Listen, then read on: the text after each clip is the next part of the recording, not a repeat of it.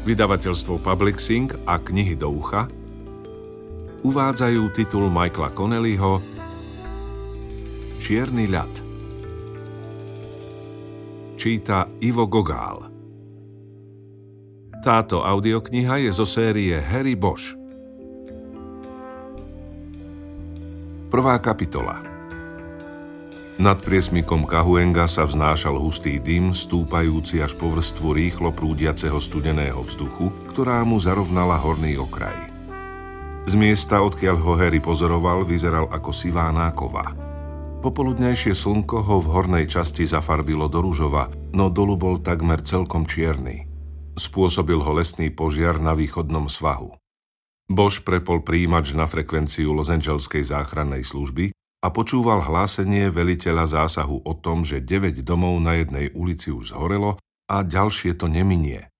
Požiar postupoval k otvorenému terénu v Griffith Parku, kde mohol zúriť celé hodiny, kým ho hasiči dostanú pod kontrolu. V hlasoch z príjimača bolo počuť zúfalstvo. Z Bošovho domu bolo vidieť aj požiarnické helikoptéry vrhajúce sa do dymu ako vášky na love a zasypávajúce domy aj krovie okolo nich červenou hasiacou látkou. Vyvolávali v ňom spomienky na Vietnam.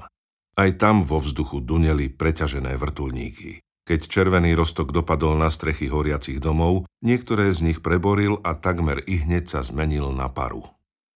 Prešiel pohľadom od požiaru k vyprahnutým kroviskám, obklopujúcim piliere jeho domu na západnom svahu priesmiku. Videl medzi nimi sedmokrásky aj iné divé kvety. Nie však kojota, ktorý sem chodieval na lov. Občas mu hodil zvyšky mesa, no dravec si ich nikdy nevzal, kým sa naň pozeral.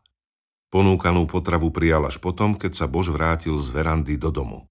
Dal mu meno Timido. Niekedy ho v noci počul vidieť na mesiac.